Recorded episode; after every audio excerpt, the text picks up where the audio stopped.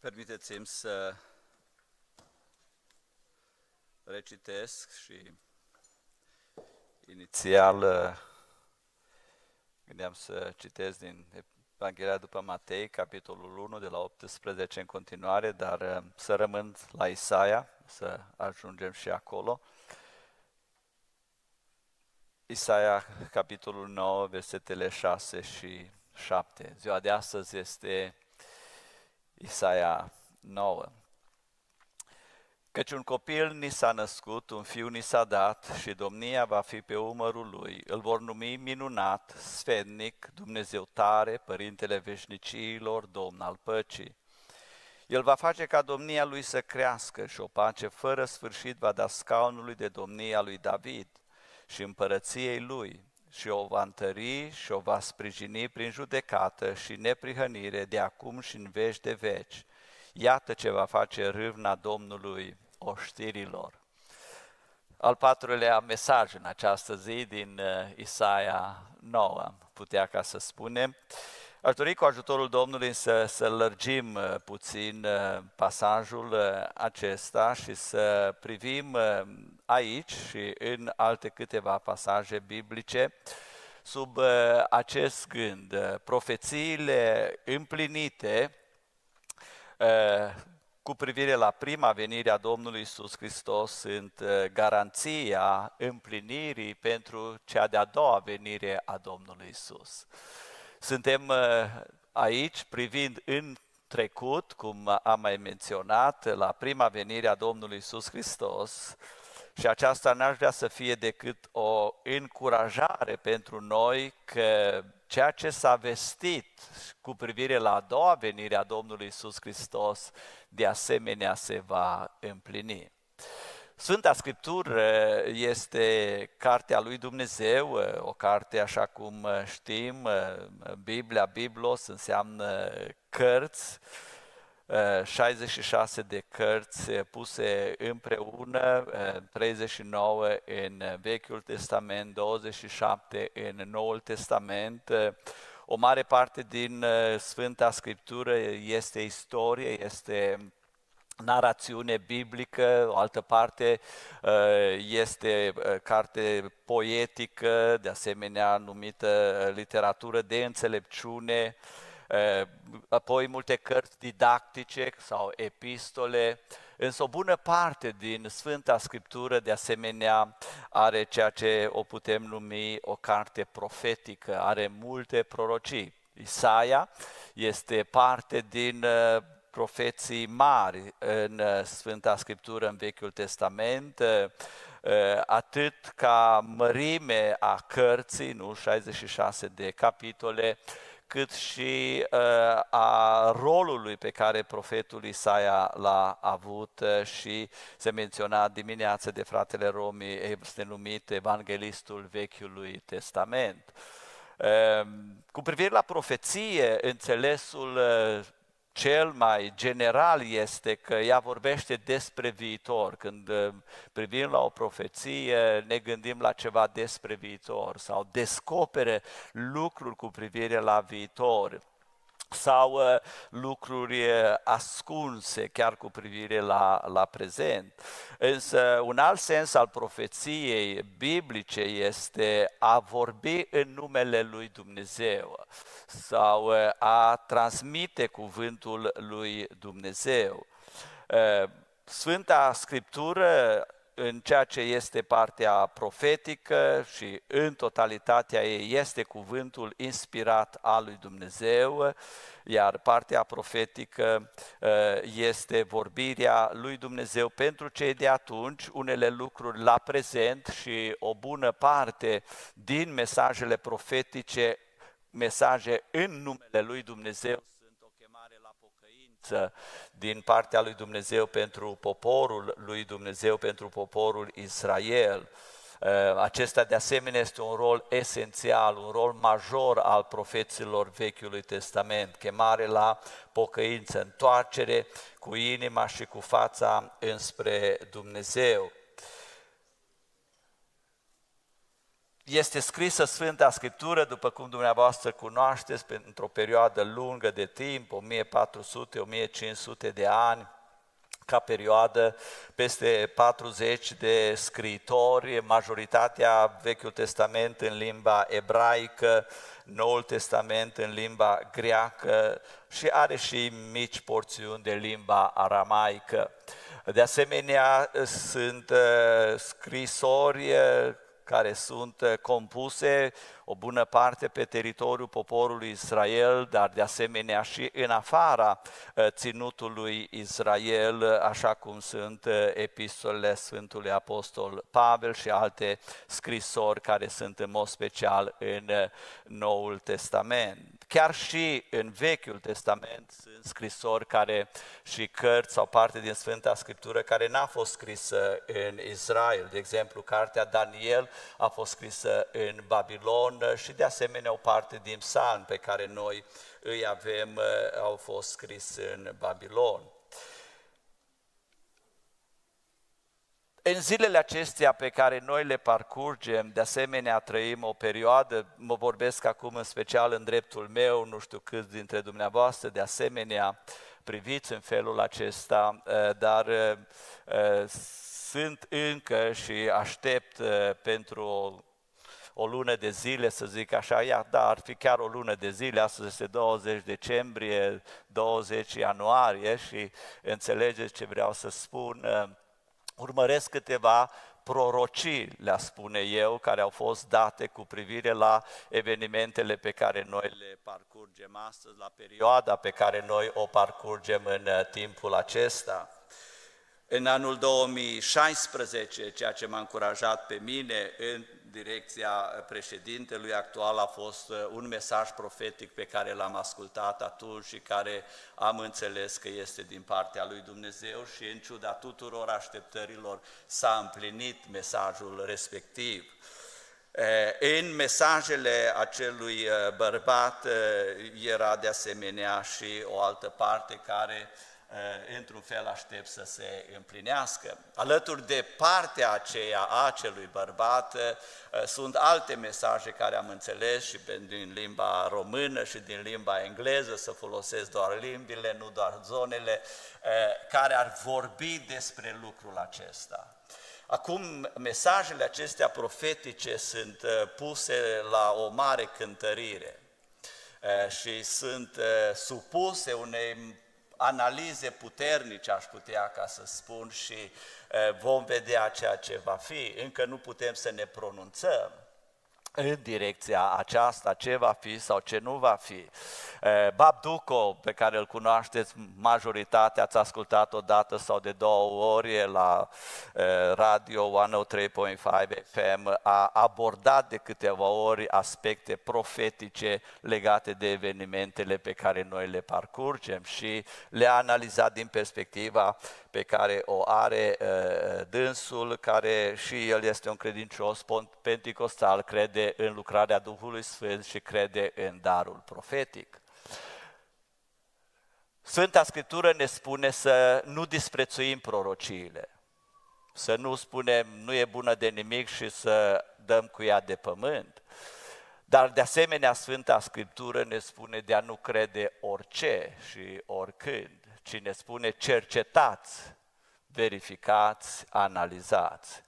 Acum, dacă pentru aceste prorocii, pentru aceste profeții sunt dezbaterile respective și încă mai așteptăm să vedem ce va fi și cum va fi și cum uh, va orchestra Dumnezeu lucrurile și dacă sunt din partea lui Dumnezeu se vor împlini cu siguranță mai ales dacă nu sunt condiționate de alte lucruri, pentru că sunt profeții care sunt de asemenea condiționate, așa cum sunt arătate în Cuvântul lui Dumnezeu, condiționate de ascultarea celor la care se adresează, de pocăința uh, lor sau de alte condiții pe care le pune Dumnezeu. Sunt unele uh, profeții biblice care nu sunt condiționate, nu au nicio condiție, cum este aici, de exemplu, căci un copil ni s-a născut, un fiu ni s-a dat, domnia va fi pe umărul lui sau umerii lui. Nu este nicio condiție pusă aici, că va vrea Israel, că va accepta Israel, că va accepta uh, Imperiul Asirian de atunci sau Babilonian de mai târziu sau și mai târziu Imperiul Roman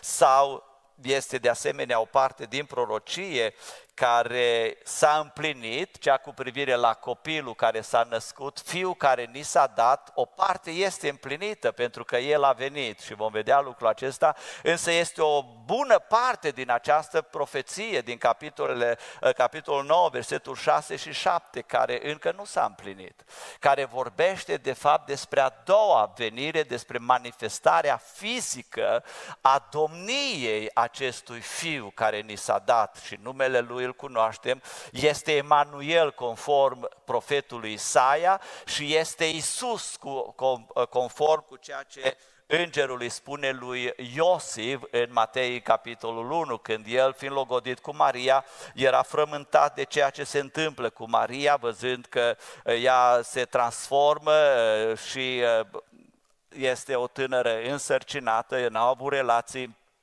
intime sau sexuale și fiind un om neprihănit, un om temător de Dumnezeu, se gândea cum să scape de ea, dar fără a o face de rușine, fără a o expune înaintea oamenilor de atunci și că dacă o expunea, ea ajungea să fie condamnată la moarte și în special uh, moartea prin uh, aruncarea cu pietre, care era și rușinoasă și dureroasă. Și el, fiindcă o iubea, dorea să o protejeze și când frământarea aceasta, fiind înaintea lui Dumnezeu, Dumnezeu cunoscându-l, trimite pe îngerul său la Iosif și îi spune Iosif cu alte cuvinte, fii liniștit, ceea ce s-a zămislit în ea este de la Duhul Sfânt al lui Dumnezeu. Ea va naște un băiat sau un fiu și va pune numele Isus sau Yeshua, pentru că El va mântui pe poporul său de păcatele sale. Și o ia Iosif și cunoaște mai departe istoria. Dacă privind în Sfânta Scriptură putem să recunoaștem sunt peste 350 de profeții cu privire la Domnul Isus Hristos, prima sa venire. Și dacă aceste profeții s-au împlinit, scrise în perioadă lungă de timp, scrise de oameni diferiți, scrise în contexte diferite sau rostite în contexte diferite și apoi scrise și parte din Sfânta Scriptură. O bună parte dintre ele s-au împlinit chiar într-o singură zi și vom vedea lucrul acesta în limita timpului. Aceasta este o încurajare și o îmbărbătare pentru noi, că ceea ce vorbește despre viitor cu privire la partea a doua a acestei profeții, de asemenea se va împlini negreșit. Billy Graham spunea într-o împrejurare când era o frământare în perioada respectivă și dumneavoastră poate l-ați întâlnit, cu siguranță l-ați cunoscut într-un fel sau altul. Spunea când cineva l-a întrebat dacă este frământat, dacă este îngrijorat cu privire la situația în care se găsește, așa cum am putea să fim noi astăzi, el a spus, nu sunt deloc. Pentru că eu deja am citit ultimul capitol al cărții și în acel ultim capitol al cărții este o veste bună. Este o veste bună. Acel ultim capitol al cărții este cartea Apocalipsa, capitolul 22. Și în acel capitol este o veste bună. Este o veste bună pentru noi care suntem copii ai lui Dumnezeu, răscumpărați prin jertfa Domnului Isus Hristos. De aceea, chiar dacă trecem prin anumite văi, chiar dacă trecem prin anumite cuptoare, chiar dacă trecem prin anumite încercări, chiar dacă trecem prin anumite tuneluri sau orice ar fi să trecem în viața aceasta, viața aceasta oricum este scurtă și este plină de necazuri, însă avem ultimul capitol al cărții deja prezentat pentru noi. N-ați avut câteodată dorința când ați luat o carte să o citiți, să mergeți direct la spate să vedeți cum se încheie, mai ales dacă e o carte, știu eu, cu uh, uh, anumite aventuri în ea și uh, istorisiri și ați vrea să știți ce se întâmplă. Ei, nu trebuie să avem niciun fel de curiozitate pentru că ea deja este scrisă și ne este descoperit. Dar haideți să privim puțin la aceste profeții cu privire la prima venire a Domnului Isus Hristos ca să putem să ne ancorăm și mai mult, să putem să ne reîmprospătăm uh, credința noastră, să ne reîmprospătăm încrederea noastră, să ne reîmprospătăm siguranța noastră, să ne reîmprospătăm puterea noastră ca să mergem înainte și să nu dăm înapoi. Cu patru mii de ani înainte, dacă e să urmărim istoria biblică, Dumnezeu a profețit primii perechi de oameni care doar ce păcătuiseră, doar ce căzuseră în neascultare față de Dumnezeu, și Dumnezeu a făcut în pediapsa, în condamnarea pe care le-a dat-o, a rostit o profeție în care era o promisiune. Și care a fost această profeție cu promisiune? Sămânța femeii va zdrobi capul șarpelui. Este adevărat că șarpele va încerca să-l atingă la călcâi și a încercat lucrul acesta și a reușit într-un fel la Golgota să facă lucrul acesta, dar nu i-a atins decât călcâiul. Însă sămânța femeii a zdrobit capul șarpelui și acesta este Domnul Isus Hristos, iar șarpele este satana, este diavolul. El are capul zdrobit. De aceea nouă nu trebuie să ne fie frică de El, noi nu trebuie să ne temem de El. Noi de asemenea nu desconsiderăm faptul că El are oarecare putere, pentru că este Domnul puterii văzduhului, the Prince of the Air, cum este traducerea în limba engleză din Efeseni. Dar Domnul Isus Hristos i-a zdrobit capul. Ceea ce este acum este doar mișcarea la coadă. Cei care, știu eu, fiind la țară, ați avut ocazia, eu am avut ocazia și am văzut că i-a zdrobit capul șarpelui, însă coada se mai mișca și se spunea că se mișcă până la apusul soarelui. Nu mai este mult până la apusul soarelui sau odată cu apusul vine și răsăritul și apare Domnul Isus Hristos. Capul lui este zdrobit. Ceea ce ni se spune nouă, împotriviți-vă lui tare în credință, nu fugiți de el, nu vă ascunde de el, nu vă temeți de el, nu vă îngrijorați cu privire la el, împotriviți-vă tare în credință și el va fugi de la voi. Lăudați să fie numele Domnului. Apostolul Pavel în epistola către Galateni, capitolul 4, cu versetul 4, el arată împlinirea acestei profeții. Când spune despre Domnul Isus Hristos, născut sub lege, născut din femeie, la vremea potrivită. Apoi, tot în perioada aceea dinainte vedem în Sfânta Scriptură cum uh, se vorbește despre el că este sămânța lui Avram, apoi Isaac și Iacov, Iuda și Isai. Ajungem în cartea profetului Isaia. Profetul Isaia are foarte multe mesaje cu privire la prima venire a Domnului Isus. Genesa 12, Genesa 17, Genesa 22, 26, 49, Numer 24, Isaia 11 cu 1. Acestea vorbesc despre genealogia Domnului Isus Hristos. Spuneam mai devreme la început și am dorit să pun acestea în perspectivă, sunt mesaje care sunt rostite și vedem că sunt întrebări cu privire la ele. Mesajele biblice au o bază istorică foarte lungă. Dacă un mesaj astăzi se vorbește și cu o privire la o perioadă imediată, ai putea uneori să spui, ok, poate să fie un concurs de împrejurări sau, cum este vorba, prin cine vine mesajul să aducă și împlinirea. Aceste mesaje sunt arătate în Sfânta Scriptură și cineva ar spune, dar nu cumva au fost scrise după? În anul 1947-48, în mod special, un băiețel de vreo 8 ani, 9 ani, era cu oile, cu miei în Israel, lângă Marea Moartă, la ceea ce se numește Qumran și se juca acolo cu pietre și arunca acolo cu pietre în grotele care erau acolo și cei care ați fost în zona aceea ați văzut că sunt multe grote, multe găuri. Și aruncând cu pietre acolo, la un moment dat, aude un sunet diferit, un sunet ciudat. Și atunci zice, haide să merg să văd ce este acolo. Și a coborât acolo și acolo erau niște vase de lut. Și când s-a uitat mai aproape în vasele de lut, erau niște suluri, une de piele și de papirus. Și n-a știut sărmanul copil ce sunt acestea, a luat dintre ele, le-a dus și se spune că și-a făcut chiar o pinci din unele suluri, din piele. Acestea sunt ceea ce se numesc astăzi sulurile de la Qumran. Mai târziu cineva a aflat despre ele, a trimis arheologi acolo, au văzut că erau scrise, era o scriere veche pe care ei nu o înțelegeau pentru că era o scriere în ebraică și o parte în aramaică. Și când s-au studiat sulurile respective, s-au văzut că sunt cărțile Vechiului Testament și ceea ce era interesant printre altele era că această carte a profetului Isaia era completă. Până acolo era cartea profetului Isaia incompletă, erau anumite părți din cartea profetului Isaia care nu erau împreună și o parte era chiar din Isaia 53 și unii spuneau ceea ce în Isaia 53 s-a scris după.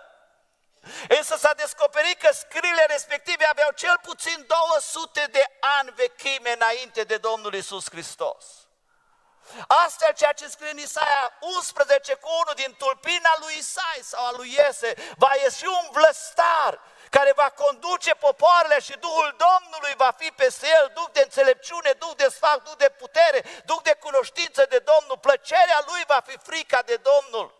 Ceea ce scrie în Isaia 7 cu 14, iată că fecioara va rămâne însărcinată și va naște un fiu și va pune numele Emanuel. Era deja scris cu 200 de ani înainte. Ceea ce scrie în Isaia 53, disprețuit de oameni, om al durerii, obișnuit cu suferința, bajocorit, chinuit. Era așa de schimonosită fața că îți întorceai privirea de la el. Nu a fost băgat în seamă, am crezut că e pedepsit, lovit de Dumnezeu și smerit, dar el era străpuns pentru păcatele noastre, zdrobit pentru fără de legile noastre, pedeapsa care ne dă pace a căzut peste el, prin rănile lui suntem vindecați. N-a fost scris în anul 30, ci cu cel puțin 200 de ani înainte. Cine a fost acesta care le-a orchestrat, care a vegheat? A fost cel care îl întreabă pe copilul Ieremia, ce vezi Ieremia? E adevărat că al literam scrie, văd o ramură de măslin dar așa cum se întâmplă în anumite viziuni, ele au semnificație. Și este ideea, văd un vegheator. Și această idee vine din ceea ce răspunde Dumnezeu. Dumnezeu nu-i spune, bine ai văzut doar ramura de măslin, ci Dumnezeu continuă, eu veghez asupra cuvântului meu ca să se împlinească, slăvit să fie Domnul. Astfel, noi avem aceste profeții ale Vechiului Testament care mărturisesc despre venirea Domnului Isus Hristos ca să ne salveze de păcatele noastre. Cum i-a spus îngerul lui Iosif, El va mântui pe poporul meu. Avem aceste profeții ale Vechiului Testament care vorbesc despre faptul că El se naște dintr-o fecioară și aceasta, unii au încercat să spună, o, fecioară înseamnă o fată tânără. Și într-adevăr, fecioară înseamnă o fată tânără. Însă termenul folosit în cartea profetului Isaia, în capitolul 7, și apoi folosit în uh, Evanghelie, nu înseamnă doar o fată tânără necăsătorită, ci înseamnă o fată tânără necăsătorită care nu a avut relație sexuală sau relație intimă niciodată cu vreun bărbat. Termenul este foarte clar și este folosit în alte situații în Vechiul Testament. Acesta este un miracol. În mod natural nu se poate produce lucrul acesta. Întotdeauna este nevoie de această unitate, nu între parte femeiască și parte bărbătească, între parte feminină și parte masculină. În toată creația pentru a fi reproducere. Însă Dumnezeu în conceptul său a înțeles că pentru mântuirea noastră, ca să ni se dea nouă copilul, ca să ni se dea nouă fiul, nu este suficient doar o natură umană. Pentru că un om, oricât de bun ar fi, el nu poate să împlinească sfințenia, justiția, dreptatea lui Dumnezeu. De asemenea, nu e suficient un înger să facă lucrul acesta, pentru că îngerul nu are natura noastră. Să trebuia să fie cineva care are natura noastră umană. Unul ca și noi, să simte ca noi, să trăiască așa ca și noi, să umble ca și noi, să gândească în felul acesta. Dar de asemenea trebuia să fie în el întruchipată desăvârșirea, perfecțiunea, ca să satisfacă dreptatea lui Dumnezeu, să satisfacă sfințenia lui Dumnezeu, să poată cu o mână să fie în brațul Tatălui din cer și cu cealaltă mână în brațul nostru și să ne aducă împreună, să fie ceea ce spune în limba latină Pontifex Maximus, adică Marele nostru preot. Și astfel el are o natură umană ca a noastră, dar are și o natură divină, dumnezeiască. El este Dumnezeu adevărat din Dumnezeu adevărat. Lăudat să fie numele Său. Teologii de-a lungul istoriei au scris atât de mult despre conceptul acesta de om și Dumnezeu, de voință umană și voință divină, de natură umană și natură divină și au fost concilii ecumenice și dezbateri și iată cum Dumnezeu prin Duhul Său cel Sfânt, prin profetul Isaia, le îmbine așa de frumos și de armonios împreună. Lăudat să fie Domnul! Astfel, dragi frați și surori,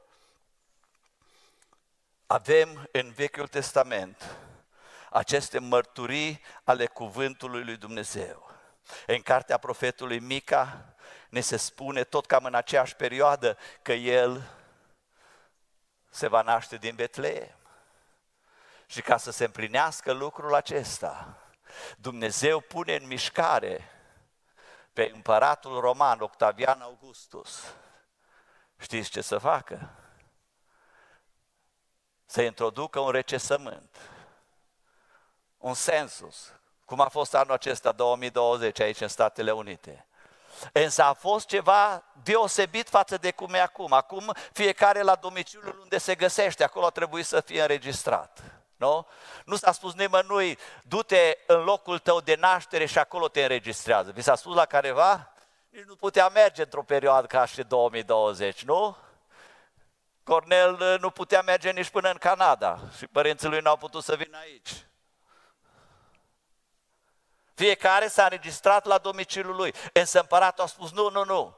Fiecare să se ducă la locul lui de origine. Și astfel Iosif și Maria erau în Nazaret. Dar a trebuit să meargă la Betleem. Acolo să se înregistreze. Cine știa că pruncul acest copil trebuia să se nască la Betlehem. Știa Octavian August? Știa Quirinius? Știa Irod? Niciunul. Știa Iosif? Nici ei. Știa ceva despre profeții cu privire la Mesia, dar nu știa că el va fi exact. Însă Dumnezeu din cer care veghea, a vegheat asupra acestui fapt și a pus în mișcare un întreg imperiu ca pruncul Iisus nesemnificativ pentru oameni, fără valoare și fără importanță. Nu la Ierusalim, în palatul regal, nu la Roma, în palatul imperial, ci la Betleem. Dar nici acolo la primărie, ci într-un grajd, lângă animale. Și după ce s-a născut, spune l-a înfășat în scutece, pampers, nu ca și astea de astăzi, și l-a culcat într-o iesle. Pentru că trebuia să se împlinească ceea ce a spus Dumnezeu prin profet. Iată, și tu, Betleeme, frata, nu ești cea mai neînsemnată dintre căpetenile lui Iuda, că din tine va ieși o căpetenie și auzi ce spune, care vine din vremurile străvechi, din vremurile veșniciei. De acolo vine. Nu începe odată cu nașterea, 25 decembrie sau septembrie sau martie sau știu eu când, ci din vremurile veșniciei. Am spune noi astăzi matematic de la minus infinit. Și se duce nu doar până la anul 30, în martie sau în aprilie, ci până la, cum zice aici, el va face ca domnia lui să crească și o pace fără sfârșit, va da scaunul de domnia lui David și împărăției lui și o va întări și o va sprijini prin judecată și neprihănire, de acum și, și în veci de veci. Nu patru ani, nu opt ani, nu 80 de ani, nu 120 de ani, ci etern, veșnic. Dacă Dumnezeu a urmărit aceste detalii să fie o fecioară, a urmărit aceste detalii să fie la Betleem, a urmărit un alt detaliu prin profetul Osea și spune, voi chema pe fiul meu din Egipt. Și îi spune Domnul prin îngerul lui Iosif, ia pe copil și pe mama lui și du-te în Egipt. Și vine Matei și zice, s-a făcut lucrul acesta ca să se împlinească ceea ce spusese Domnul prin profet. Voi chema pe fiul meu din Egipt. Domnul a vegheat să se împlinească aceste mici detalii, am spune noi. Cu atât mai mult Domnul veghează să se împlinească detaliile revenirii Domnului Iisus Hristos. Arătării Lui în glorie, arătării Lui în mărire și cei care au plecat înaintea noastră și îl așteaptă să ajungă să învie și cei care vor fi în viață la arătarea Lui să fie transformați la o clipeală de ochi și așa cum era recent, să se întâlnească împreună, să ne întâlnim împreună. De ce să spunem despre alții? Despre noi, să ne întâlnim împreună și să fim totdeauna împreună, doar, dar nu numai unii cu alții, ci împreună cu Mesia, împreună cu Isus Hristos Domnul lăudat să fie numele Lui în veci. Este adevărat că în aceste profeții de asemenea se spune și am, am amintit câteva lucruri, că El va ajunge să strige Eli, Eli, lama sabactani. Că El va ajunge să spună, voi fi trădat și vândut pentru 30 de arginți. Că El va ajunge să spună, mie sete, și au dat oțet în loc de apă, conform cu Psalmul 69. Că el va, va ajunge să se spună despre el că va încăleca pe mânzul unei măgărițe. Auziți ce detaliu? Auziți ce detaliu? Pe mânzul unei măgărițe va încăleca și va intra în Ierusalim. În cartea profetului Zaharia. Și spune Domnul Iisus Hristos ucenicilor, mergeți în locul cu tare, acolo veți întâlni un măgăruș dezlegați-l și aduceți-l la mine și dacă vă întreabă stăpânul ce faceți, spuneți-i, Domnul are trebuință de el. Și exact așa s-a împlinit. Și spune, va va lăsa. Și le-au lăsat. Și aduc măgărușul și pun niște haine pe măgăruș și uh, Domnul Iisus urcă pe măgăruș. Și niciodată nu i s-a întâmplat vreunui măgăruș ce i s-a întâmplat acelui măgăruș. Când a intrat și a coborât, că este o coborâre acolo după cum arată relieful, mulțimea a început să strige, au luat ramuri de palmier și au început să strige, binecuvântat este Cel ce vine în numele Domnului, Osana, binecuvântat este Cel ce vine în numele Domnului. Probabil că măgărușul s-o fi gândit că lui strigă, i-au pus haine pe jos. Nu era vorba despre măgăruș, era vorba despre cel care stă pe măgăruș. Și acesta este Domnul Isus Hristos. Dumnezeu a vegheat ca aceste detalii mici, am spune noi, să se împlinească. Dumnezeul nostru este un Dumnezeu și al planului mare, dar și al detaliilor. Și al detaliilor. De aceea când este o profeție și sunt detalii, este foarte important să urmărim detaliile. Pentru că acolo este degetul lui Dumnezeu, acolo este mâna lui Dumnezeu, așa cum au spus la un moment dat în Egipt. Aici noi nu mai putem face nimic. De ce? E degetul lui Dumnezeu. Este adevărat că în aceste profeții de asemenea se spune că El va vindeca pe cei cu inima zdrobită. El va tămădui în locul cenușii va pune o cunună împărătească. În locul lacrimilor cântări de laudă. Și acestea se împlinesc astăzi cu noi.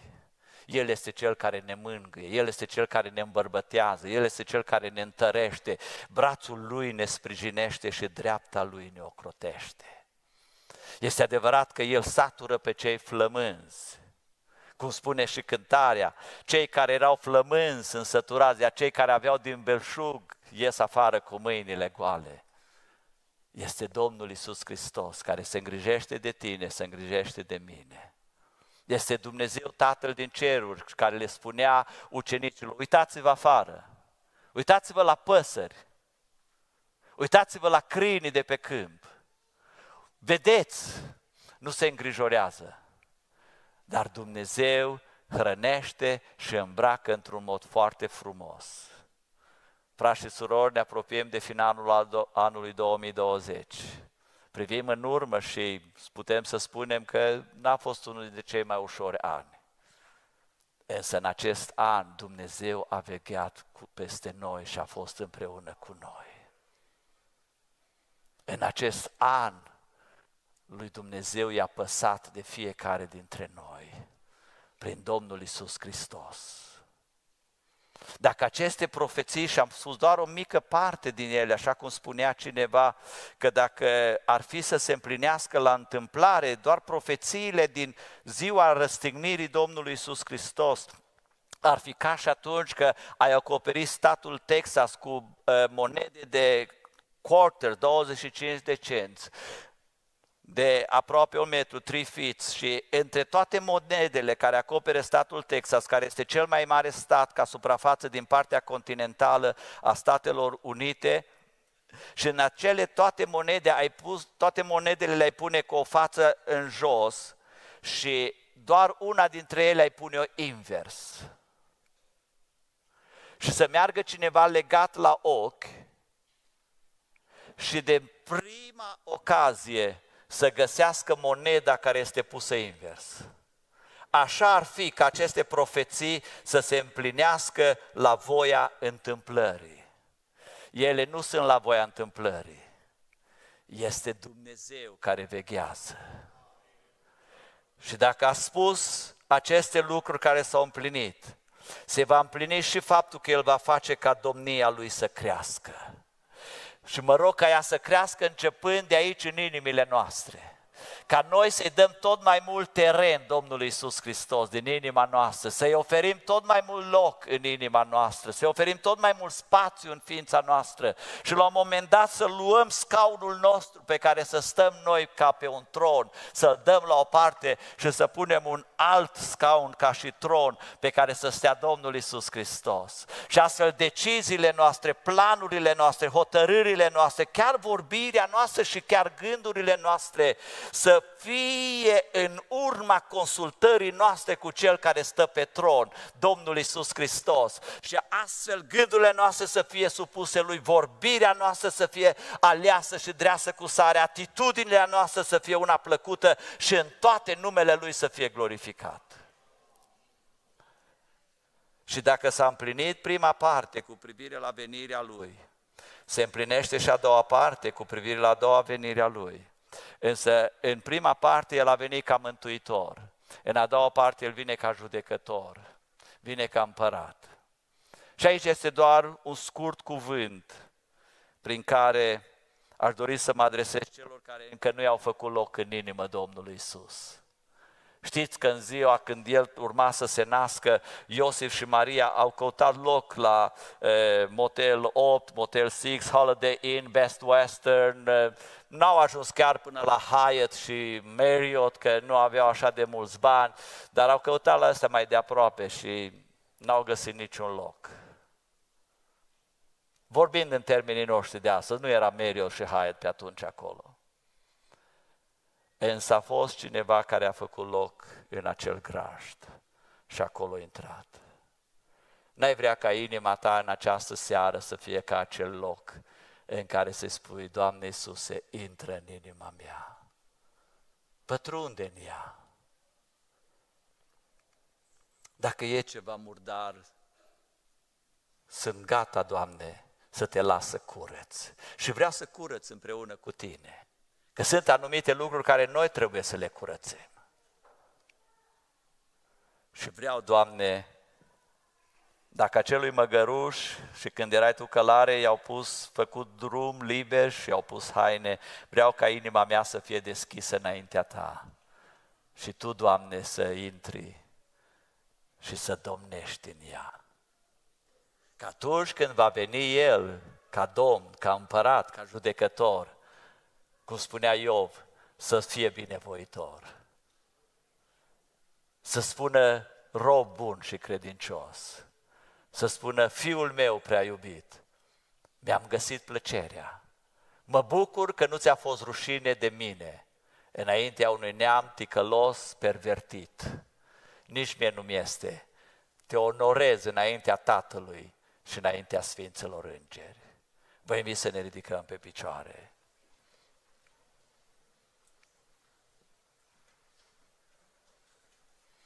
Dumnezeul nostru este Dumnezeul care ceea ce rostește, El împlinește. Este un Dumnezeu vrednic de încredere. Este un Dumnezeu care conferă siguranță într-o lume nesigură, care aduce lumină în întuneric. Este un Dumnezeu al nădejdii, al mângâierii. Este un Dumnezeu care mântuiește.